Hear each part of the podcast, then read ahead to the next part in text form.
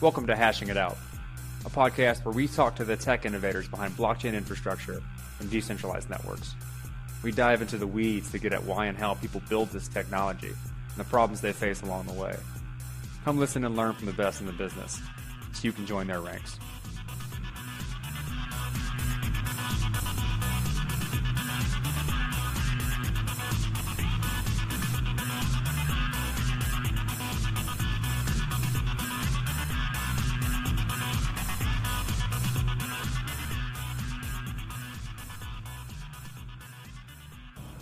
So, kicking off our new sub series or something. I'm doing some video content where I take more of a personal approach, one on ones with individuals, not necessarily like diving into projects like we do normally do it, hashing it out, um, but more like just talking to individuals and getting a sense of who they are, where they come from, what they care about.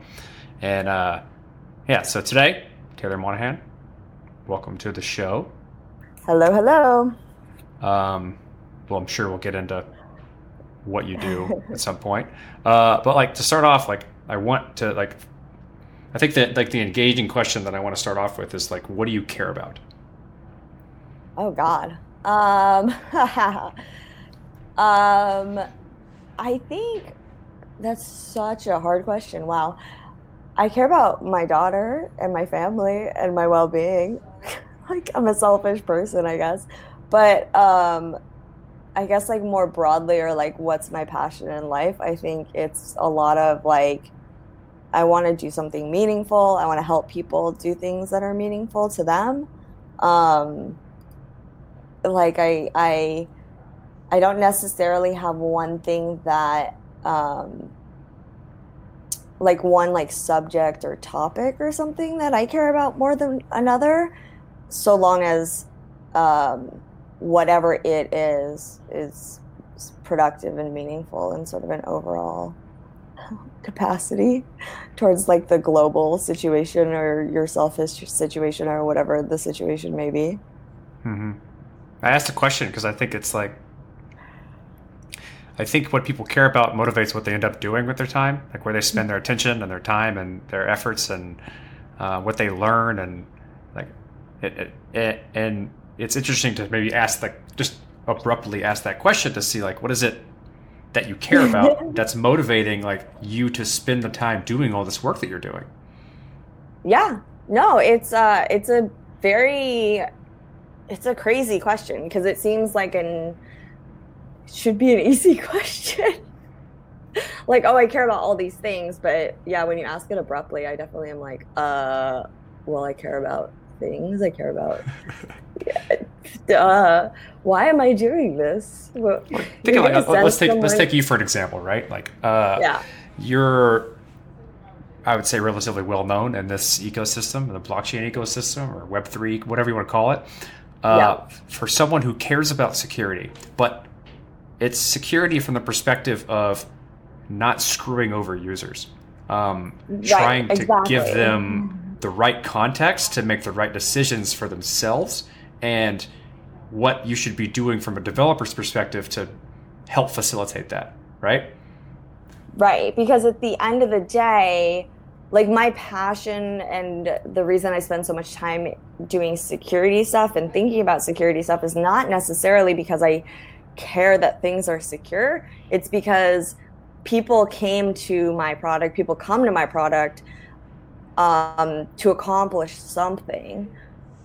Whether that's, it used to be in 2017, it was uh, they wanted to get rich, they wanted to get an ICO, they wanted to do whatever it was, and then they would lose all their money. And so it's sort of like the solution to that is security, or one of the parts of the solutions to that is security. Um, in crypto, a lot of the problems, like they can't entirely be solved by better security, but it's usually an aspect of it. Hmm. Almost always. Yeah, it's certainly true. It's like it's almost like a self-preservation tactic of like I have to care about security so I don't have to handle these support tickets. Yeah, so I can like build a product rather than answering tickets. Um, and it's also interesting. So, from an individual's perspective, like I want to get rich, uh, and now I'm poor, so I can't use your product, right? Mm-hmm. Like you're narrowing the market every time someone gets wrecked. Um, but then from like a company's perspective as well, like uh, companies have to be secure, custodial companies have to especially be secure, um, and then these new DeFi, quote unquote, companies. Um, you know, where where does security and where does the I guess the responsibility of security lie with those, right? Is it on the user? Is it on the larger community because this thing is decentralized, or is it on um, what's traditionally called a company, but it's like the product or the um, the DAO or the anonymous developer on Twitter or whatever. You know what I mean? Where does the fall guy lie? Because uh, like as as we keep I don't know if we just continue along the lines of the original ideals, which is um, you don't offload responsibility and risk to someone else as much as possible, then the lines get really blurred on who to blame when something goes wrong. Right. So I don't know if you know this, but my like guilty pleasure is like true crime podcasts. Oh no, I did. Like, I, we, we may have talked about that in some other previous yeah. podcasts like if I need to get out of crypto and like I just need to put something on that's like, you know, whatever, it's almost always like a, a true crime podcast. But there was a really interesting conversation where they were talking about the reasons for like criminal punishment in the context, of course, of like gruesome murder. But I think it's really interesting to tie that back into like what you're talking about with blame because okay, so here's the, the reasons. You have the concept of like protecting society, right? So like you have a rapist or a murderer on the street and you throw them in prison because you want to protect society. You don't want other people to be murdered or raped. Um, then you have like the concept of like rehabilitation, which we're not super keen on here in the United States, but uh, in Europe they're much more keen on that. Um, and then you have retribution, which is like um, uh, as humans like we desire things to be fair and like if you do something wrong you should be punished for it. Like it's Tit just a thing. Yeah. Yeah and it, it is right? It's throughout all time and history and culture. Like eye for an eye was how it used to be. Now we consider ourselves evolved but it really is like i don't know it's a core reason that we punish people right? Um and then you have very similar to that you have restitution which is like if it's um, uh, if it's like a financial crime then they can pay it back. Eye for an eye actually falls sort of into this. Mm-hmm. um, and then was that five? Maybe? Sure. Sure. Anyways so when we look at that and then we talk about blaming people right? Like it's um I think in this space, a lot of times we're like, okay, we are evolved and we're decentralized and it's all individuals and it's the individual's responsibility to do everything. Um, and if they get racked or if they lose their money or if they have their money stolen, it's their problem. It's their fault. It's their to blame. They shouldn't have aped into this or they shouldn't have done this or they should have done security better or whatever. But like one, we're not evolved, like we're still humans, and two, um, that's not how the world works. Like people aren't just individuals; they are individuals as part of a community, as part of a society, as part of the larger world, and just like pretending that everything is only for the individual person and therefore is only the fault of the individual person like it doesn't work because it's never worked. It's not in our nature. We're social beings so I don't know. When I look at crypto, I think that's one of the things that I fight against the most is is the blaming of the individual for getting wrecked. Well, like if you think about, um, first off, like as we push responsibility and risk to the edges, like the end users, uh, by having them manage their own data, their own private keys, etc. Um, they're the they're not the ones who are building the tooling that's that's facilitating that, right? And how you build that and the options you give them, the options you surface to them, um, how you what you call those options, um, the security implications of whether or not it does the thing you say it does, like all of that is not on them, and right. it has and a severe impact in like a huge impact how they conduct themselves and what they're capable of doing and how they make decisions. Right, and that's the that's one of my biggest sort of like I think fundamental issues with crypto over the years. And like when I get burnt out, it's almost always because I see like the notion that it's like it's it's not me, it's them. or I don't have a responsibility for this or I couldn't have done this or I couldn't have foreseen this or they shouldn't have done that. They shouldn't have risked their money. They shouldn't like no no no no no. Like it's not 100% on the creator, but it's also not 100% on the user.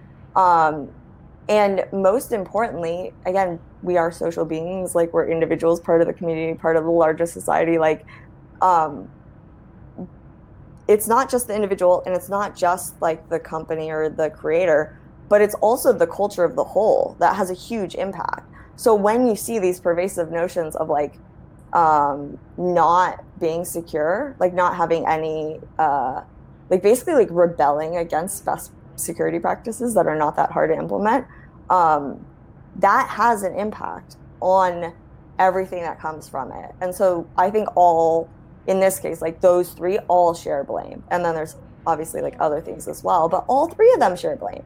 Not one of them, not two of them, like all, everyone can be better.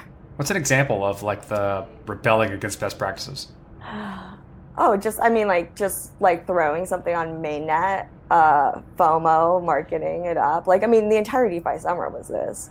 Mm-hmm. And you know, um, there is an argument to be made that it's valuable experimentation and that there are warnings and that there was this and there was that and nobody expected it, blah, blah, blah. Like, yes, but also did you even do this on testnet for like a day right like the you know the yams thing i thought it was it was cool at the beginning then it got huge and i was like oh no and then what like 12 hours in people were like oh there's this very basic math error that would have been caught with a uh, i would say running running it on testnet for a week a day sorry a day just going through the process on something that Just, doesn't have value. Like, does it work?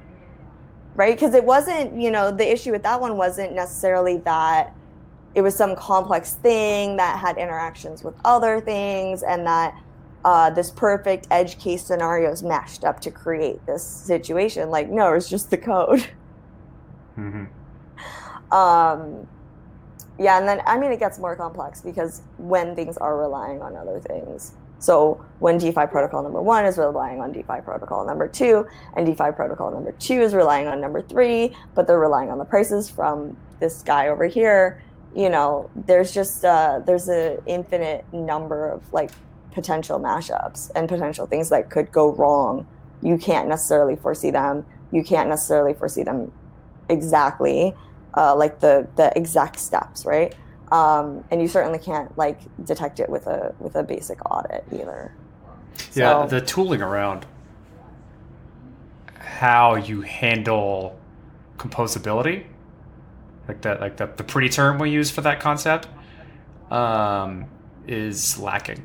And so, like how you reason about, like, take for instance, like flash loans, for instance, as an example, mm-hmm. the, and how like the maker issue happened because um, of no like real smart contract vulnerability, but because they made assumptions when they deployed contracts based on rational actors um, of a given value size. So like what a person who's using that much money would do, or like whoever has access to that kind of money would act a specific way.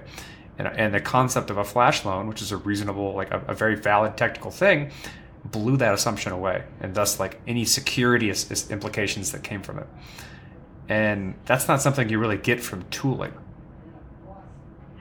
No, it's not. And um, I think Maker is actually a good example of they're a complex system in themselves, and then they're relying on all these external forces, and then all these external forces are interacting with them, and and their entire sort of security model or threat modeling can be disrupted by like Aave launching. Mm-hmm. So I found this. I've been talking with um, a buddy of mine. Um, he's like asking me kind of deep philosophical questions about what the point of crypto is. Um, and when I oh, try yeah. to explain it, a, a, lot of it tends towards like um, experimentation and new economic models and like real like community building with value at the foundation. Like it's not all it's it's not you know fake internet points. Like most of the value flow of these networks is real and, and, and substantial. And so but then so like what came up from those conversations was the fact that it's very, very, very difficult to model and prepare for emergent phenomenon based on oh, like yeah. relatively like systems with relatively simple things. And no, it's never it's never been in like the in like security 101 has never said um, imagine your scenario uh, where the attacker or the threat has unlimited money. Like that's not a yeah. like it's it's in the same bucket as like you know imagine your situation if aliens came down from the sky. Like you don't threat model against that because it's so unlikely. Um and by the time that you are like say a target of uh like a nation state or something which is was traditionally the only actor that could have quote unquote unlimited money um you would be in a different position and you would have to handle it but like I mean, these DeFi things, yeah, like Aave launches, and that's suddenly a real threat. Like aliens are now a threat. Go fix your stuff. go go reassess what you've done. Yeah, from the ground up, every assumption you've made is wrong. That's crazy. It's, but it's, it's, just getting started, right? So like this is like if if any of what yeah. we say is true, or like if any of, any of the stuff that we've done and pushed for and worked on over the past decade or so has real potential, then these things are here to stay and it's just beginning. Right. And I don't have like, I don't know, I don't know what the answer is, but I feel like there's really smart people in the world that are not part of crypto that probably have insights into how to like manage risk in really complex systems. It probably has to do with like building resilient systems and adaptable systems, um, which the resilience uh, runs up against the experimentation. Like it's very hard to just throw money around and experiment with things while also prioritizing being extremely resilient. Um, and then being adaptable or being reactionary or being flexible or being able to like react very very quickly to a new threat um, that often runs up with like the core tenets of decentralization and authority so because the sorry because the easiest way to like adapt something is to have someone press a button and if the thing's completely mm-hmm. decentralized mm-hmm. right and this is what we saw with with the yam situation as well was like uh, it very quickly uh, turned into like a social coordination game where you know everyone myself included were being reached out to uh, go down the list of influencers and see if they can signal boost this so yeah, that people yeah. don't get wrecked well, that's a that's a fundamental consequence of uh, what happens when you distribute power. Mm-hmm. And so, like, and that's not necessarily bad. It's just something you have to take into account. And if is that something you want to be a part of your system, and like, what's more important? And I don't think those those like risk assessments ever mm-hmm. happen. Um, right. There's like a, like oh this happens now. What what is the what is the like plan, the scenario of actually fixing this thing, and what is the ob like how does that change as we distribute power across things? And so, right when we started, we don't, we don't need to start it like. I mean, you're you're spot on, right? Like nobody's thinking about this. It's not that we haven't perfected the balance, right? Like we haven't even adjusted at all. Part of that, my opinion, which is a qualm that I've had so far, is a, a lack of like monitoring and I, yes. y'all do a good job of this at, at MyCrypto, but like there's the, the the amount of effort and money and development work that goes into watching value after it's been accumulated is minuscule in compared to the amount of work that goes into trying to build the things that accrue value. Yes. And so like all this work, if you look at all the like prep stuff for um, how to like SDLC, like secure software development, like lifecycle stuff, right? Uh, whatever the hell it's called, uh, is like how do you prepare tests and so on and so forth to deploy? And then none of that, then it just stops. And it's like, so like, no, how do you watch to make sure the thing you deployed is doing what you think it does? Because, like, because you have limited power in your ability to stop things, the time in which you know when something's going on is crucial but we're not looking at it. No, you're just like hoping that someone will notice. Yeah, so we, we crippled ourselves like- in our ability to Yeah. stop things, and then we d- haven't done the other the other part of that, which is like figure out it's happening before it gets too late. Yeah, I mean, this was most evident, and I because I was so close to the situation, but the Parity multisig, where mm-hmm. so they hacked one of them. I can't remember. It's the third one that I don't remember the name of always, the casino one or whatever. The hacker got those funds, and then like eight hours later or something, they did Aeternity and then Swarm City, and then uh, hours after that, Swarm City happened to see the balance of their account was zero. How Why? does like how does twelve hours pass and your entire treasury, like and nobody, nobody noticed except for the hacker. Well, it's one of those situations where like you don't you assume secure, um, and then based on how often you use those funds, and like the more like in, some, in a lot of instances, a lot of those types of funds weren't supposed to be used that often, and so like you don't you don't people don't monitor them or look at what's happening on the blockchain as people try to do stuff. Exactly. The one the the problem with that argument is that these were all ICO funds. So in theory, the investor should have noticed before I mean, the team should have noticed first, but if the team didn't notice, you would think that the investors who invested into this company would notice because that's their money. And like one of the hugest issues in this space, besides uh, a lack of security is also a lack of diligence and so a lot of these teams do just run off with the money um, like exit scamming is It's hugely thing. popular It's a problem. um, and so that was like also like the whole other thing and i'm like so it turns out that these teams weren't malicious but nobody would have noticed if they were yeah, like, don't like don't don't be so quick to assume or to, to like assign something with uh, maliciousness if it can be attributed to ignorance. Like, or ig- really you know so that i mean that um, and and by the way the most remarkable thing about that situation was the fact that then a group of people got on a skype call uh, hacked the rest of the multi-sigs and then returned the money before um, i think there might have been like a maybe one black hat that got Mhm. like some little ones or something but um, the white hat group and then also at least one other white hat hacker who is now part of the white hat group drained all the rest of the multi-sigs and then returned the money. Like so it, it's especially hard and we see this in defi too that that we're not punished for the stupid shit that we do. Well, it's right? Like well you, you have don't to. watch the contract. You don't notice the money's missing. Then when the money's missing everyone scrambles around. And then somehow like generally speaking in the broad scope of things everything ends up okay.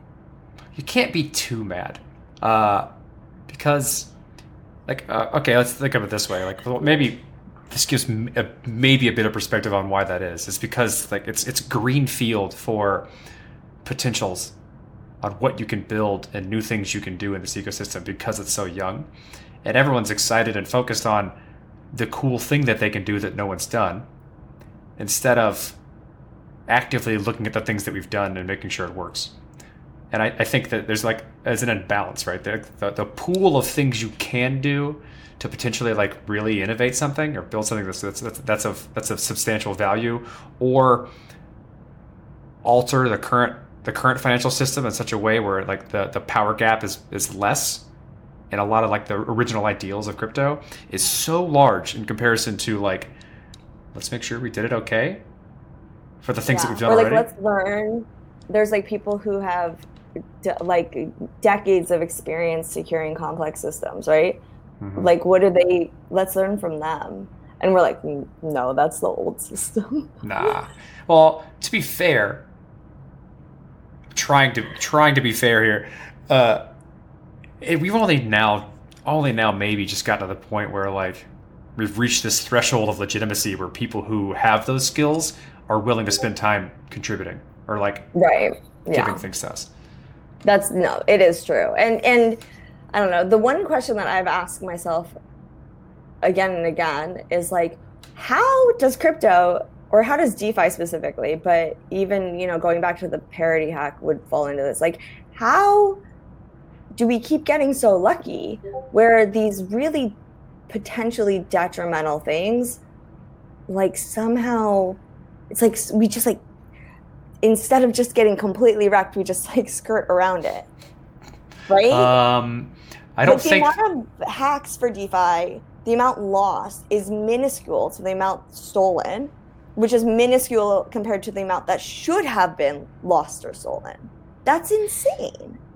maybe uh, we still got a pretty good balance of uh, good people to assholes.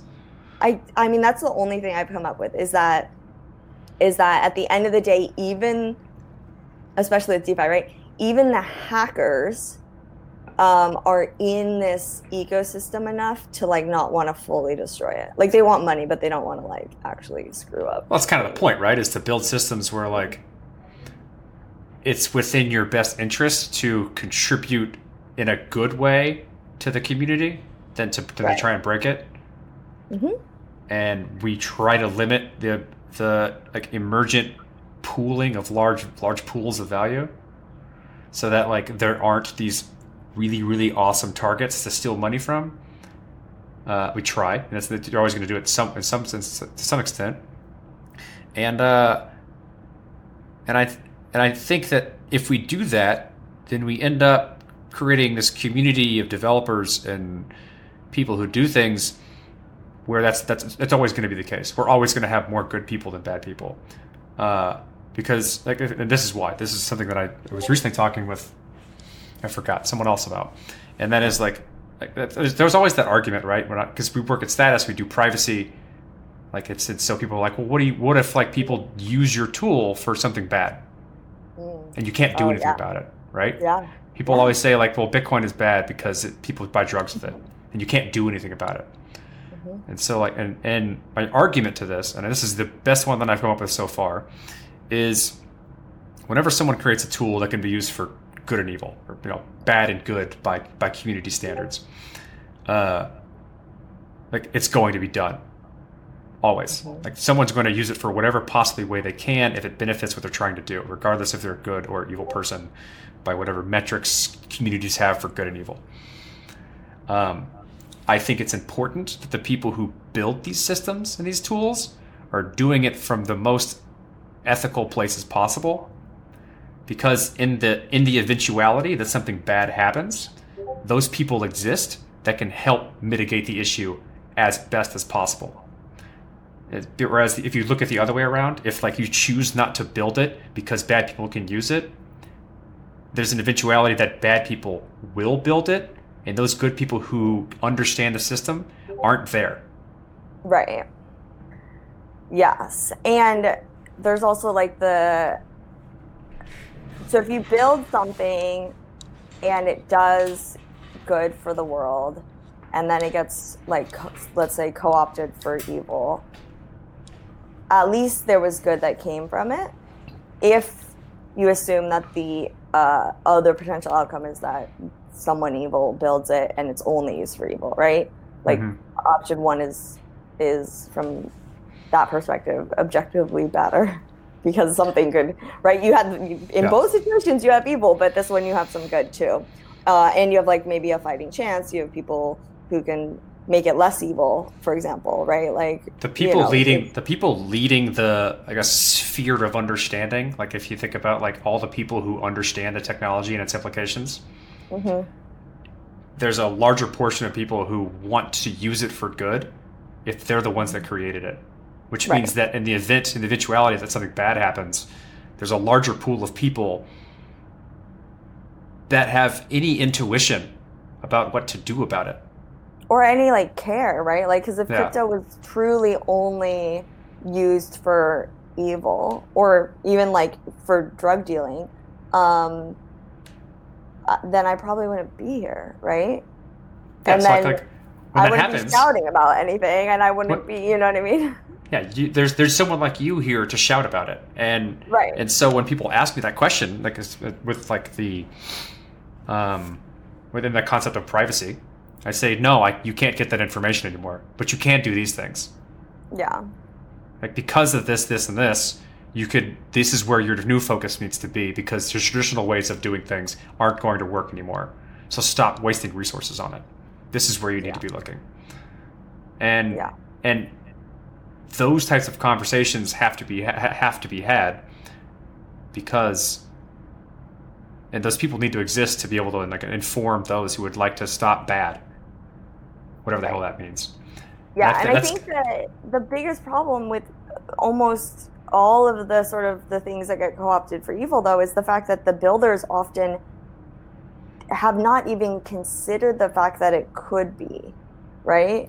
Like there is this huge huge ignorance about the fact that what both about the fact that they could build something um, and and something could go wrong and therefore bad things like their their thing could impact people negatively but also um, that the technology that the whatever could be used uh, by someone bad for bad reasons. You don't think people think like, about that i mean so have you read uh, mindfuck Christopher Wylie's the Cambridge Analytica whistleblower story. Mm-mm. Okay, he has this quote in there where he goes, um, because basically like the original tech and like the data mining was being used.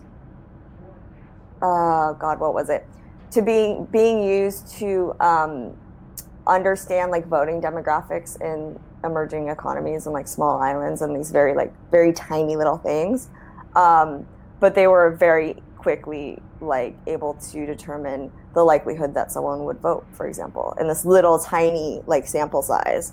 Um, and then they just like scaled it up hugely to manipulate the entire world. But he has this quote in there where he goes like, "Yeah, I just never realized that what we were we were doing. Like if we could do this here, that someone else could do it against what we believed in." And I was like, how did you not know that? Like, you're from the US, you have Democrats and Republicans. Like, today you're on this side, you're building it for this team. Of course, the other team can do the exact same thing to you. But also, how do you sit there and say that, that what you you are doing is right, and then say that they're what they're doing is wrong? Like you you can't have it both ways. Yeah, I don't have the answer to that. Yeah. like but it anyway, seems so, as though like the question of like what does this look like in the in the potential that this is successful? Like how does this scale and what does it mean? So, like from a societal standpoint, is never asked, or it, or if it's asked, it's happen, it happens too late. Yeah, and it's just never, it's just never. Yeah, it's like it's just never considered. So that's what. So very early on, someone someone asked me like um, but if I'm if I'm monitoring like the balance of my address and all my funds get stolen, like all my funds got stolen, so why does it matter?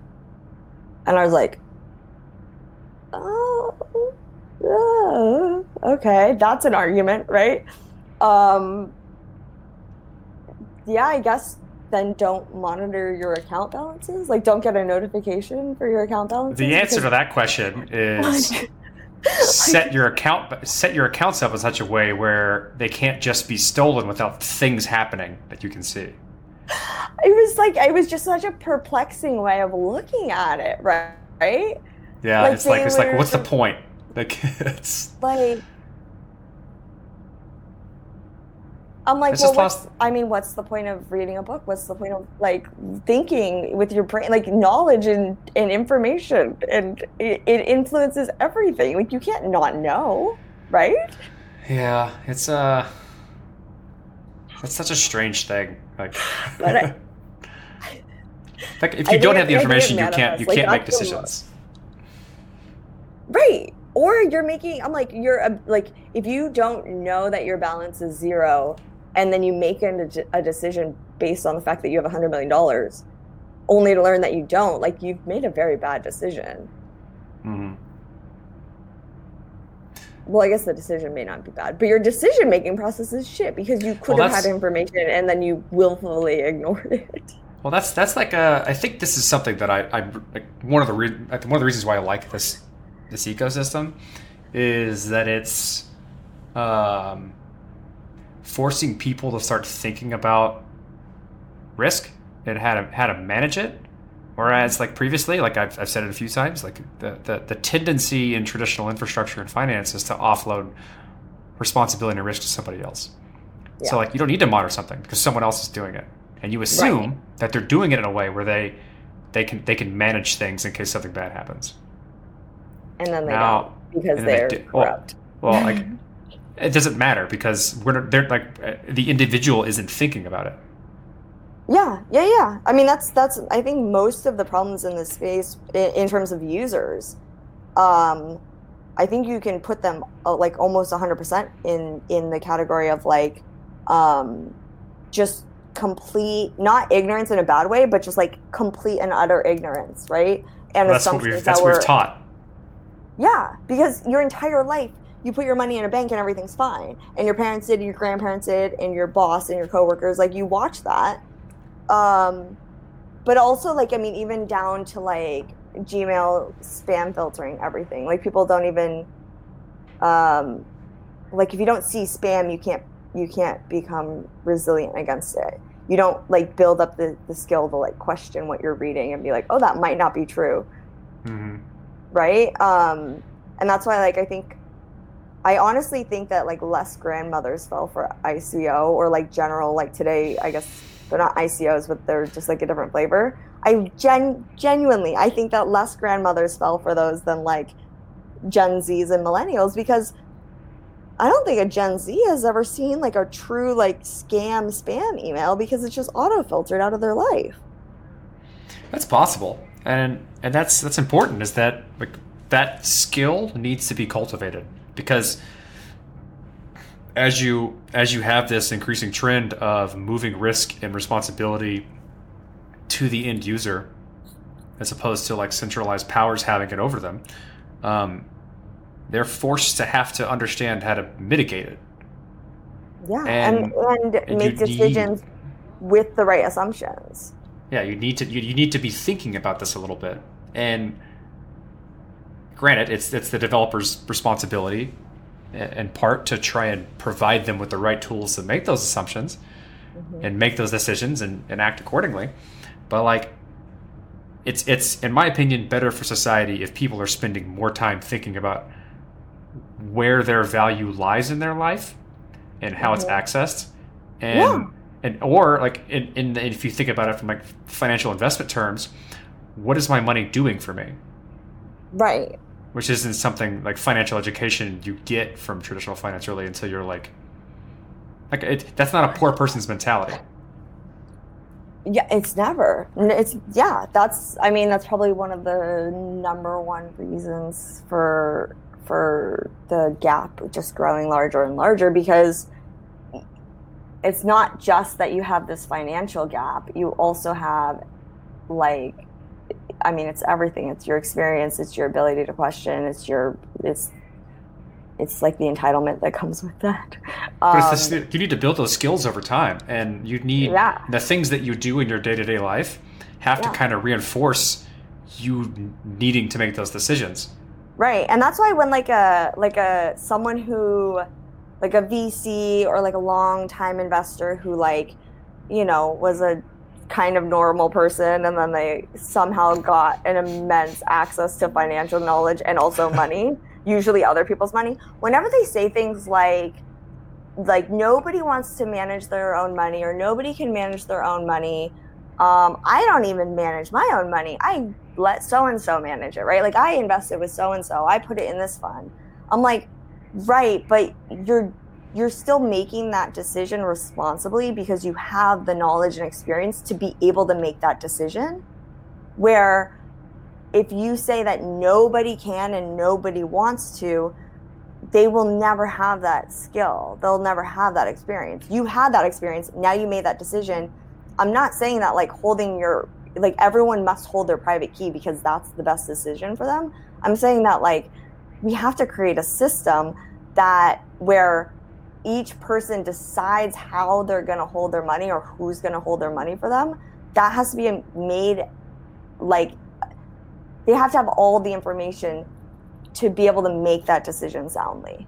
right? It's like if you didn't know your account balance was empty and then you made like a decision thinking that it was 100%. full. You know, like you it's not necessarily that you made the wrong decision, it's that you your decision making process was flawed. But we're Or not like you never had the opportunity to make it. Right. And that's the thing is that we're not setting people up for success to of like to to level up, I guess, right? Like how does someone today who gets into crypto um how do they level up? Right? Because like when I got into crypto in whatever the 2011 2012 sorry not 2011 2013 that run up right um when i got into crypto like i don't know it was there was the culture and and what people talked about and what people cared about like it was so it was everything right like the privacy uh the little the the crypto libertarian anarchism like you know what i mean and then That was the main. That was the mainstay of why people, like for the majority of the people who got into it, that was why they got into it. It was a vehicle for expressing those those things. Right but i got into it because i heard about this bitcoin thing from a smart person and also the money thing. You know what I mean? But then I turned into not turned into, but like then my views were shaped by the community and by that culture. Um, and then I leveled up. But I think everyone did, right? Like even if you were already, say, like an anarchist, I think your views evolved and like you know Maybe more um, nuanced. They just they, they got more nuanced. yeah. Um, but today, like, I'm not sure that we're doing anything to help that evolution in any sense, right? Like, not necessarily like, oh, we need we need to instill the crypto anarchism in the noobs. Like, no, no, no, like anything, you know, like whether it has to do with security, whether it has to do with like the general culture or privacy or self reliance or whatever. Like, I don't know. It's just, I feel like people just don't talk about it as much. Like, Maybe. I mean, I try to. You try to. Yeah. Uh, oh, yeah. I, yeah, you've been screaming from the mountaintops for years now. Uh, but part of that may be due to the fact that you can't really do anything on Ethereum right now, or like where a lot of these projects are, outside of um, like DeFi. And so, like the attention based on transactional volume hmm is on things that don't tend to look at this stuff because they're they're like things are happening so fast, people are making so much money that they don't care because they need to focus on something else, and you have a limited limited attention span. Yeah. Now that's that's not sustainable, but it's how it seems to be. Yeah.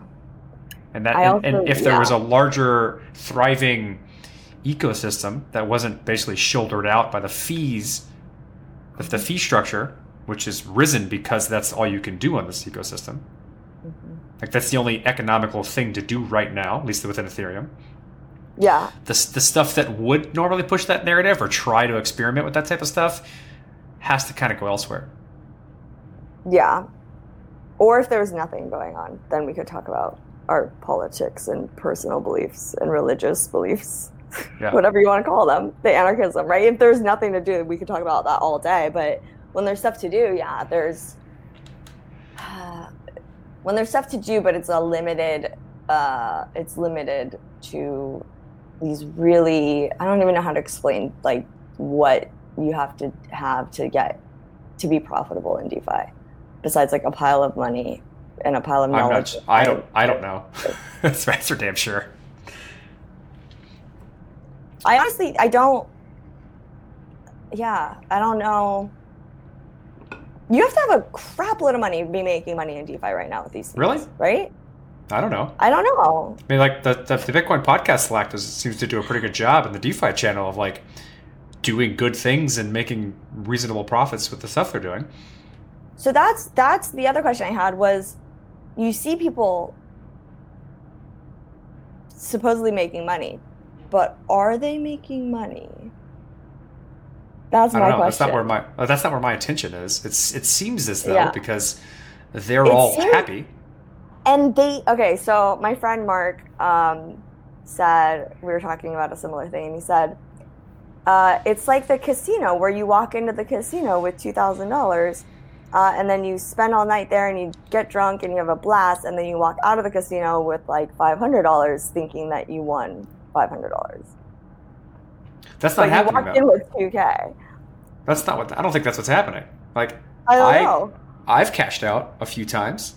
Like just On from DeFi stuff though? no. No, you cashed out on your long term holdings. Yeah, absolutely. But like I know other people who have cashed out on DeFi stuff. Yeah. That's what I'm wondering. I guess like for the DeFi stuff, like if they I don't even know.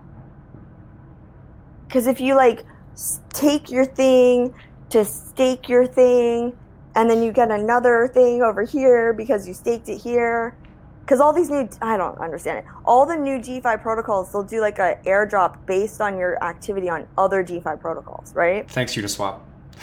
swap Jordan's like, yo, T, go check your badgers. And I'm like, what? And then I literally like type in whatever word dot finance and like it's an actual thing and it like connects to my MetaMask and says if I have rewards. And I'm just There's like, a lot of Badger Oh. folks in the, in the Bitcoin podcast Slack. I don't understand it. Neither do I. But all I know is that it seems like you're making money because whatever you did to get that initial allotment of badgers is so far removed from the badgers, right? There's talk- I- I'm going to have some folks on um, the Bitcoin podcast to talk about that uh, Okay, because I don't know, them- and I need to ask ask those them. questions. Ask them if they have actually like see and this is the thing, I don't think that there's if I if you were to ask them, how do you know that you've like made money? Like when you you know, when you say that you're like up on Dodgers or whatever, how do you know that you make money? They're gonna say, Well, I didn't have badgers and then I had badgers and then I sold the badgers for a thousand dollars, so I have a thousand dollars. But they didn't just like Oh, I'll, I'll cut holes in that argument all day long. yeah, because you had to claim the badgers. You had to do something to even get an allotment of badgers. Uh, it cost you gas to claim them, and then you had to like stake them, and then you had to unstake them. Well, let's put it this way. Based on what you just said, because I'm pretty ignorant about it, uh, regular people aren't going to do this. So Well, it's yeah. it's moving in a direction that I don't really care about. Yeah, I mean, I I can't keep up with it, but I don't care to keep up with it. Like I'm not bothered by the fact that I can't keep up with it. Once a week, I get on a call with my whole team, and I ask them what's going on, and they try to explain something to me, and I feel like the old fart in the room. And they're like, Taylor, just go to Badger.finance. You know, and I'm like, what is this? Okay, should it just tell me that my thing? Oh, there's a claim. Let me click the button. And then I click it, and like um, MetaMask lags out, and then the UI is different than the MetaMask, and then my transaction won't get mine. And I'm just like, how the hell are you guys doing this? And how the hell is anyone that that could benefit from this doing this? Yeah. Here's so like that's it's maybe it's good as an experimentation of like playing with this stuff so that eventually the the friction that exists now gets worked out so that doing interesting financial things is available to people who want to do it later on down the line. But like when I If we think about sorry, if we learn how to learn from our predecessors, That's what I. So this is where I was gonna just go. I was gonna go for it. Like, like we have to kind of wrap up because I know you have a meeting coming up.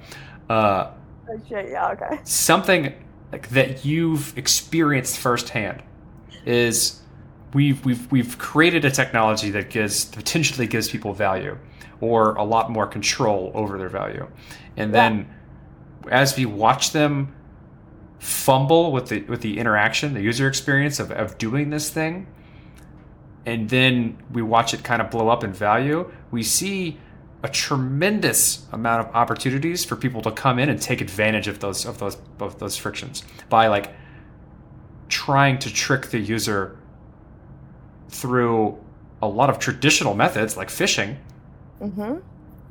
like it, like every single step introduces points in which people can come in to trick the user to, to steal their money Yeah. Or a user could just screw up, or in my case, um, like if I and I feel like for the first time maybe I'm sort of more of a user perspective with the DeFi stuff. I don't understand badgers, but someone told me to like go check this thing And when I was having that conversation, it seemed riskless, right? Because like you're just claiming them. You can't nothing can go wrong. Right? Like you're not doing anything, you're not making a bet, you're not betting that the badger price is gonna go up. Like all you're doing is just claiming this thing that they gave you for something that you did in the past. But that precedent of just doing whatever they tell me and not questioning it and not and and truly believing like oh nothing there's no risk here because I already don't have my badgers. And if I don't have my badgers in the future, I'm, I'm still at like the same state. Uh, or I could have badgers, so that's an upstate, but there's no like downstate. But when you start establishing that, I don't know, when that becomes the norm, even with quote unquote legitimate projects, it's so much easier for malicious people to sort of like do the same thing and like push people in that same pattern um, except now that the, the, the, now people do have like a negative state, a down state, right? Mm-hmm. Like they're taking an action they think is riskless because everything else that respected people told them to do is riskless. Oh, but now it's not. You mm-hmm. know, now there's a risk, or now uh, now I'm just going through the flow. I don't really understand it, so I'm clicking the button. I click the button, and then I send all my money to the to the hacker. Oops, you know. And so like the patterns the patterns that we're setting, the like like the autopilot type things that we just do, um, the culture, the questioning. Like I think those are the areas that are that are so complicated and so nuanced, um, but could have a huge one if we if we actually address the issues and like become aware of them it could have a huge positive effect on the community and I don't think we even realize the negative effect that it's happened that that that happening, right? In the same way that like, um, like when we launched MEW in the early days and like put private keys on the web, like at no point was I like, oh yeah, and this is gonna blow up into a huge product, and we're gonna set this horrible um, precedent of people copying and pasting their private keys into a website. Nothing could go wrong. Like, I literally didn't think that whatsoever but that's what we did. And then the Phishers came along and were like, hey, just copy and paste your private key into this website to get your airdrop. And then people just did it. Yeah. Yeah. And it's the 100%, same thing. Like, I mean, all this DeFi, you all, also everything. built something that was that was that was needed at the time and good. Right. And you did it. You did it quickly, and maybe you did it based on like mm-hmm. ignorance of these security best practices. You've learned a lot about security along the way from the oh, mistakes yeah. that you've made. Yeah. Because I legit, by the way, I legit thought the reason you didn't use a web wallet was that the web wallet creators would take your money.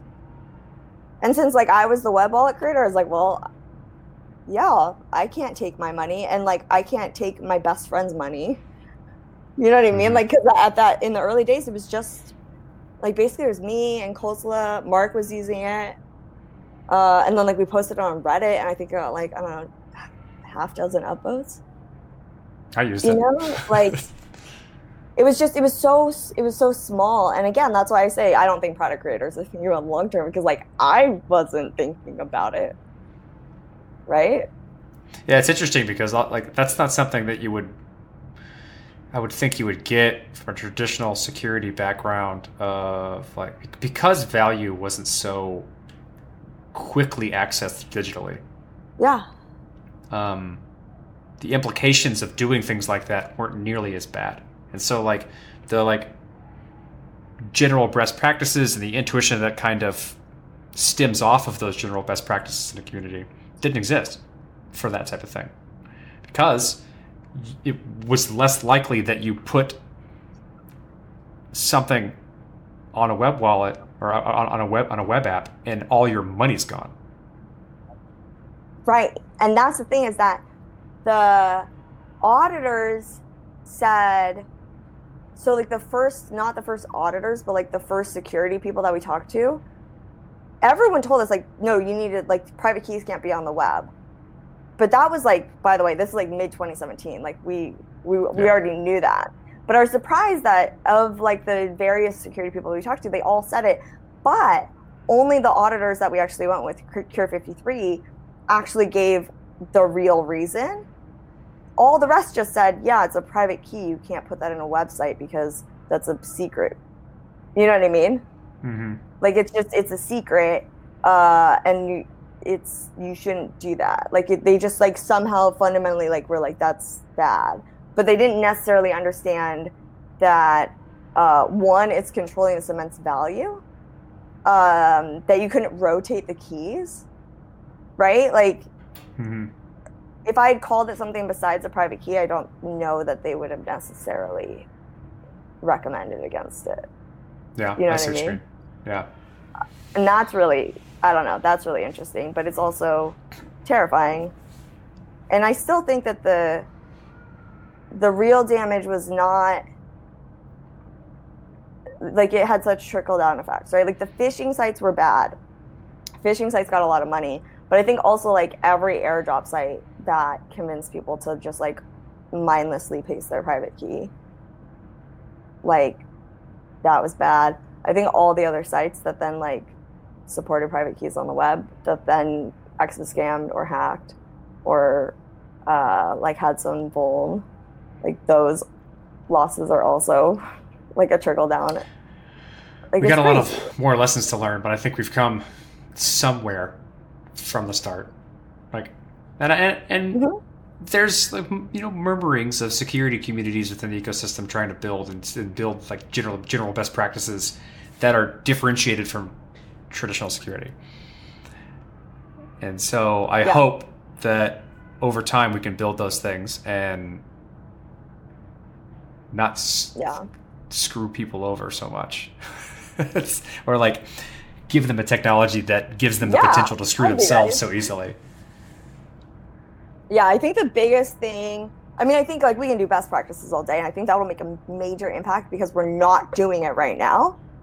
I ideally though, I think the best thing would be if like all the builders were just generally like more like more questioning or more skeptical or more aware or like seeking out the unhappy paths, right? Because like we mm-hmm. focus so much on like we're gonna build this thing and then everyone's gonna use it and we're gonna bank the Get unbanked and be rich. brilliant and we're all gonna be rich doing it.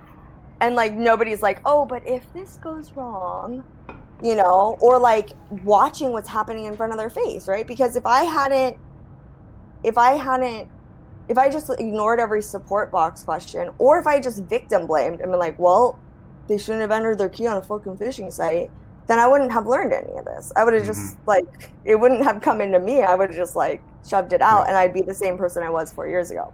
So I don't know. That's like the the seeking out of like information and and realizing that like nothing that we're building, no no decision we made four years ago. Like you should probably be unhappy with most of the decisions that you made four years ago because you should be a vastly smarter person today.